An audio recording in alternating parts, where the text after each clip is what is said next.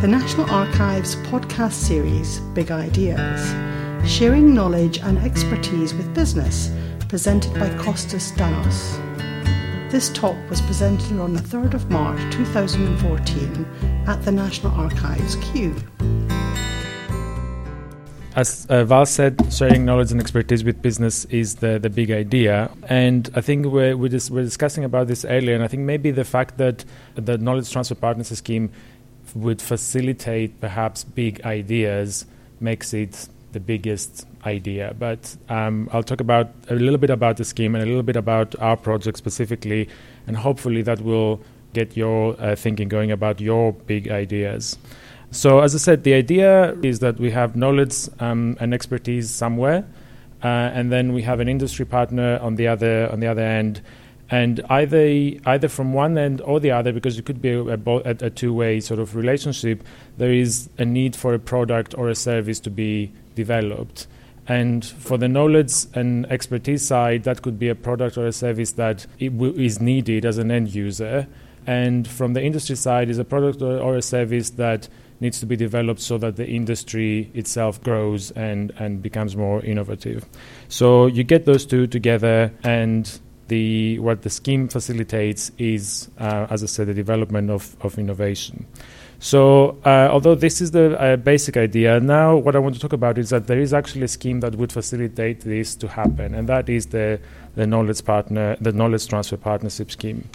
I came across the idea a couple of years ago when I was in the position of the, the side of knowledge and expertise needing a product and trying to find a way of getting that to, to happen in ways that wouldn't necessarily need a lot of resource or um, money from, from TNA side. So I came across the Knowledge Transfer Partnership, and it's a scheme that has been running for about 35 years now but in a different reincarnation to start with, which was the teaching company scheme. It maybe some of you have heard it, the TCS, which was um, developed to give British firms new opportunities to break into new technologies and new markets and new methodologies. It was funded under the Science and Technology Act uh, of 1965, and it was established in 1975 by the Science and Engineering Research Council at the time. But then it now it became the knowledge transfer partnership as we know it today, which although initially it was aimed f- to cover engineering projects, now it covers a wide range of businesses to meet the social, technological, economic priorities in the UK. The KTP has broadened its remit from the physical and social sciences to include disciplines such as arts, media, uh, and social environment, and it covers pretty much every business sector in the UK, with about 800 partnerships running at any one time. The aims of the of the KTP scheme is to assist businesses to develop and embed within their own organization the capability to engage in open innovation and to help them build, maintain, and use sustainable inno- innovation relationships with the UK knowledge base. And a lot of the what is referred as the UK knowledge base in the scheme is the academic, and I'll explain how we fit into this, although we're not an academic institution. It's also to enable businesses to access the technology, knowledge, and skills which are available within the UK through participation in collaborative projects to achieve a step change in, in capability to respond in new growth opportunities to deliver transformational change through innovation by improving the competitiveness, productivity, and performance of UK businesses, increasing their commercial relevance to the UK academic research and teaching, and enhancing professional skills and commercial awareness of recently qualified people entering the workplace. And finally, support wealth creation and economic growth within the UK. The scheme is run by the Technology Strategy Board, but it's actually funded by about 15 different funding organizations most, if not all, of the research councils, plus a couple of other uh, organizations. And in fact, when a project proposal is submitted and evaluated by the Technology Strategy Board, the different funding uh, organizations can choose to specifically support a percentage of the projects if, the, if of the project if they feel that is relevant to their own uh, scope. So, in fact, our proposal, which I will talk uh, about in a minute, ha- is supported 30% uh, directly by the Arts and Humanities Research Council, 35% by the EPSRC, and the rest, 35%, comes from the Technology Strategy Board. It doesn't really mean anything because it could have been funded directly 100% by the Technology Strategy Board. It just gives us a bit more relevance within the, the research councils that what we do is, um, is important to, to them. And it gives us an opportunity to also make a bit of a puff about our project when we come out to, to do uh, communications about it. So, our project and how it works is that we are the knowledge base and you uh, create a partnership between a knowledge base and an industry partner, and normally you hire at least one KTP associate who is the person that makes the transfer of knowledge from the knowledge base to the industry partner. So basically the person that does does the work. We uh, were not a knowledge base until about 18 months ago, where we applied to the Technology Strategy Board to be considered to become a knowledge to be listed within the knowledge base uh, knowledge bases in the UK.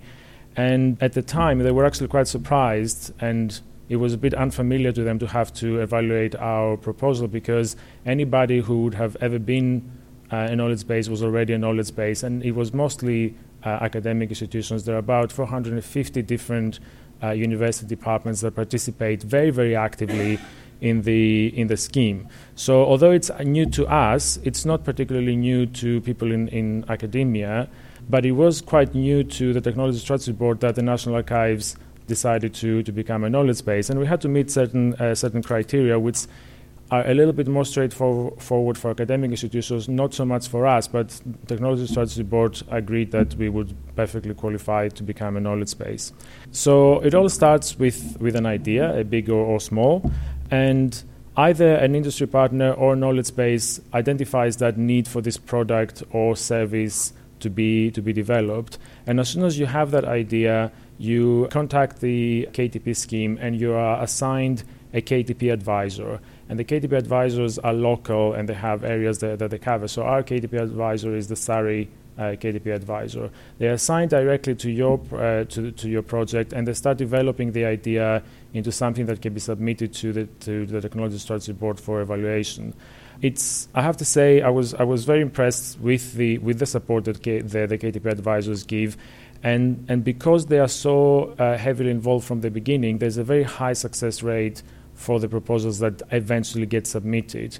Because in effect, the KTP advisor is the person who um, supports and submits the proposal to the technology strategy board. So they will not do it unless they are confident that it's a worthwhile proposal. Once it is submitted, there are two rounds of selection, and there is sort of an 80% success rate for the first round. And once it goes to the second round, there's about 90% success rate. So it's it's worth putting the effort into working with a KTP advisor because there is a very it, it's likely that you get a good outcome. So we became an knowledge base, and and once we were we were allowed to to, to proceed, I started developing this idea that uh, that I had with our industry partner.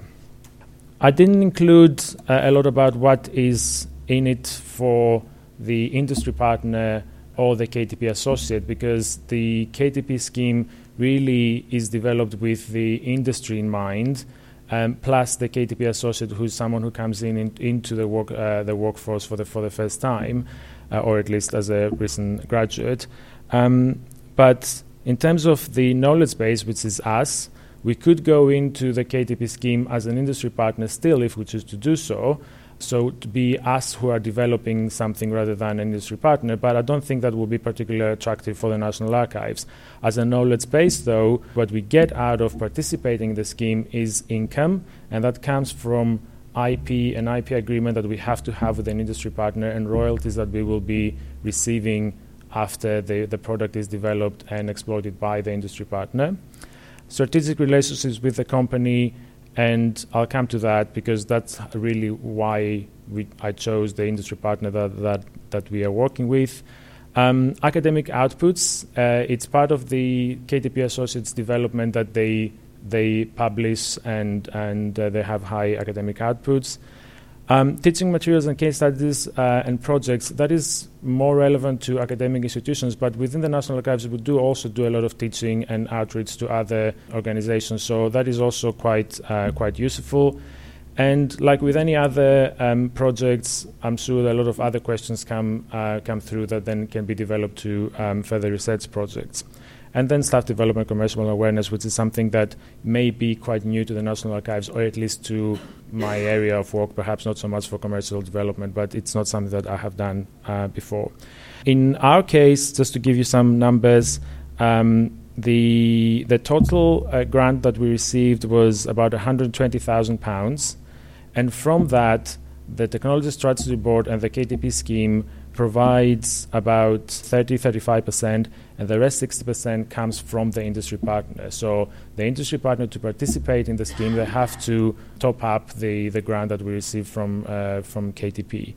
which makes it, I suspect, a little bit more attractive to any industry partner to want to participate with us in developing a project because they get some of the money from the scheme rather than having to put the whole capital resource in themselves. We have in the past done similar things with, with companies where we tendered for them to come and work with us to develop things, which is absolutely fine and it could work really well like that. But it means that they have to have the capacity to pay for the whole um, cost of the of the projects. Where the, because the KTP aims for mainly for SMEs, it makes it more attractive if they get some of the funding out of the out of the project.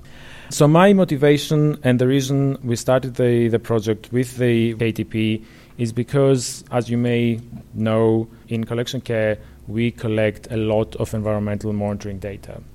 Lots and lots and lots of them. 12.5 million data points of relative humidity and temperature data that we collect every year and we use them in ways that uh, allows us to interpret what the environment is in the repositories in, in, our storage areas and what we need to do in order to provide better environment for the records and at the same time reduce our energy consumption so that we can meet government targets.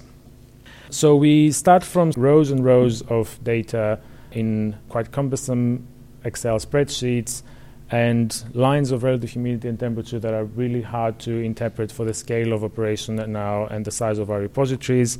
And after a very long and difficult process of trying to manipulate that data, we end up with maps that map the um, quality of the environment in the in the repositories, and we can track that and monitor that as estates and facilities make changes to the to our environmental management systems and see whether we are improving the environment and at the same time, as I said, lowering the cost of, uh, of running them.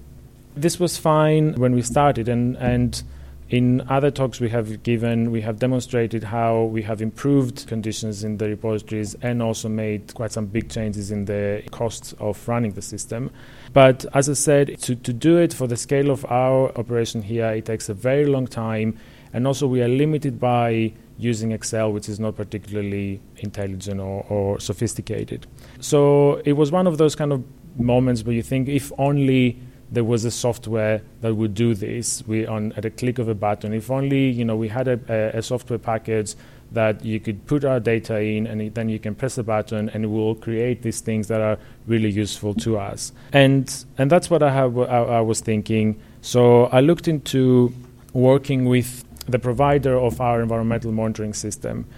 and uh, which is uh, a company called Hanwell, but is now uh, owned by what is called the IMC Group. So this is the IMC Group, which is basically a company that develops monitoring uh, electronic equipment. Uh, for monitoring across all sorts of sectors, pharmaceuticals mainly, and, and, uh, and industry. But they also have a heritage branch, which is Hanwell, basically. And the collection of environmental data in heritage environments is a very significant part of the IMC group's uh, business. And but for many years, the focus of their um, work has been on the engineering side of the sensors rather than in the presentation of the of the data or interpretation of the data, which was left to the customer to do. However, uh, because the interpretation of data has become even more complex and people are expected to work in a more kind of higher abstract level, it has also become clear to the company that moving on, they have to turn more from a hardware uh, provider into an information provider. So, what they wanted to do was to develop their software side of their products to do that kind of analysis and that kind of interpretation that we have been doing here because they have reached a point where they have developed their hardware as much as they could. And in fact, they have done that through other KTPs in the past. Uh, so if they want to push their product uh, out in the market, even to people that don't use their own environmental monitoring system, one way of doing it was to provide that product that helps people interpret the data that they collect. Especially within sort of collection care professionals, we always go on about how people collect a lot of data but not really do much uh, with it. And one of the reasons perhaps is because it's very hard to do with Excel spreadsheets and, and, and um, whatnot. So the, it just happened that the IMC group, uh, using another KTP, had recently uh, developed their uh, software interface for their products, which makes it a bit more user friendly and it's now web based uh, as opposed to being locally in, um, in PCs as, as it used to be. But still, that didn't go as far as including any reporting tools into their system. So they were very keen to create that reporting software package that they could add on to their interface because their interface is built like that. It's built so people can add add things into as they as they go along. So they are not specialists in conservation science, and they clearly needed expertise and knowledge and input from our area to do this, to develop this uh, this product, and this is the benefit they get from uh, collaborating with us. Their systems are very common in, in heritage uh, environments worldwide, not just in the UK. And as I said, they don't offer any other reporting tools. So, what it was quite timely that at the same time as I was having these discussions with the IMC group, we had the publication of the PAS 198 that Nancy led the work on, and we had a lot of input to this, and also the ongoing revision of existing standards like the PD 5454, that is now the kind of reincarnation of the of BS 5454, and other standards that have been and requirements or guidelines that have been published for example, from the National Museums Directors Conference and all the government sustainability targets that uh, government departments have to have to meet. So, having the knowledge and expertise from our side of how we interpret data and what we do with it, and on the other side, the industry partner that was keen to develop a tool that they would incorporate into their product. The aim of our project is to develop a specialized software that will carry out this kind of risk based assessment of environmental monitoring conditions in storage that will enable users to analyze, compare, visualize, and interpret environmental monitoring data with, a, with simple click functions. Furthermore, because this, is, this may still be quite sophisticated for uh, places where there isn't a lot of expertise in interpreting data, even if they are visualized in, in these ways, our two main aims. One is to provide different levels of expertise that people can choose to use in the software um, in, in the software package. So if uh, at the lowest level it would be maybe a traffic light system where you click a button, the analysis is done on the background, and it tells you amber, uh, red or green, you're okay. You have to look at something, or or, or your environment or the environment is not uh, good. And then for people who have more expertise or that they have the capacity to then influence their environmental management systems, that there will be far more in-depth tools and sophisticated tools for, for doing that.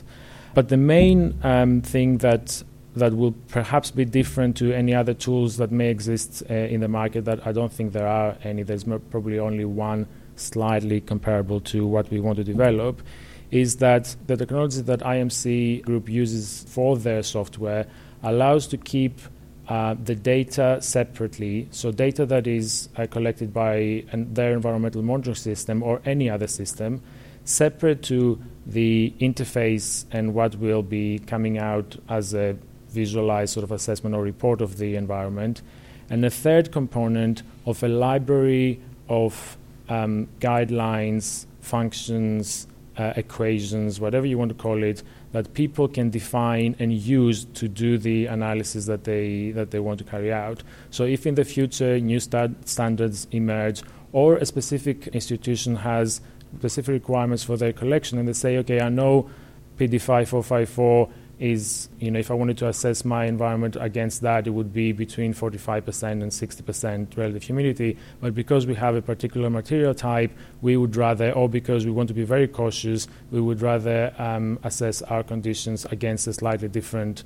sort of range, then that they will be able to input that into the project and run the same assessment. However, we would have confidence that the assessment is done correctly and with consistency despite of what people choose to choose to use. So what we're doing at the moment is having to develop this kind of library of, of requirements and functions and the KTP associate building the, the software that will link data and the end output for, for the users. IMC is very keen to be able to sell the product even to people that don't use their en- environmental monitoring equipment. So you will be able to import your spreadsheet data from whatever is, even if you are just taking measurements manually, and also to then sell upgrades when they want to change requirements into their sort of library or every few years if there's a new standard emerging that they will sell sort of an upgrade of, of, the, of the library that we will build. We are at the moment very early stages of the project which started in the beginning of February. So what we're doing is now creating a list of requirements of what the software should look like and what it will look like for the end user, and then work backwards to see what are the implications for building a software that will do this. So we will go around various possible end users and ask them, what would you like that software that software to be doing to see whether what we were thinking of doing matches their expectations and, and find sort of a compromise of what is possible to, to achieve in the in the time frame. It's a two year project, so we as I said, we only just started, and the the good thing about it is that because there's an industry partner involved, they have an interest in marketing this and selling it and pushing it out. So as long as as soon as we kind of do our thing and transfer our knowledge and expertise, we don't really need to be involved in how this is going to be marketed or pushed out to the market because they have a, a vested interest in doing that and also maintaining it through the through the years and something that they can um, that can continue to market.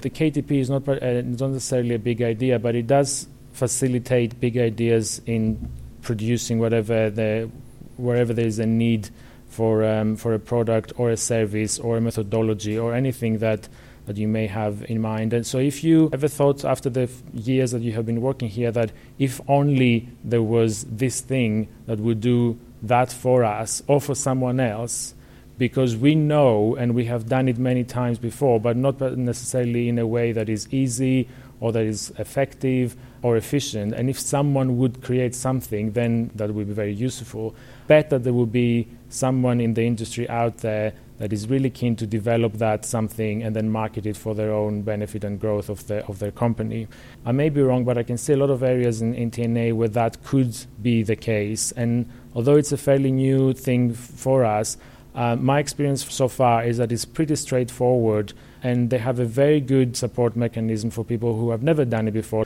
to get things going. As I said, it doesn't have to be a product, it can be a service, it can be an education package that we develop from the expertise that our education team has in how, how their, their programs perceived by students and, and from teachers, and then they find a, an industry partner to develop something. It could be scanners for digitization that meet exactly the requirements that scanning archival documents that can be developed with, with a company that makes scanners and then sold to um, companies that scan archival records. It could be an information management system that as National Archives, surely we have expertise of how to manage information that we may want someone to create a, a, product that will do it more easily or in the way that would benefit us and others in the sector. So put your thinking hats on and it will be your ideas next.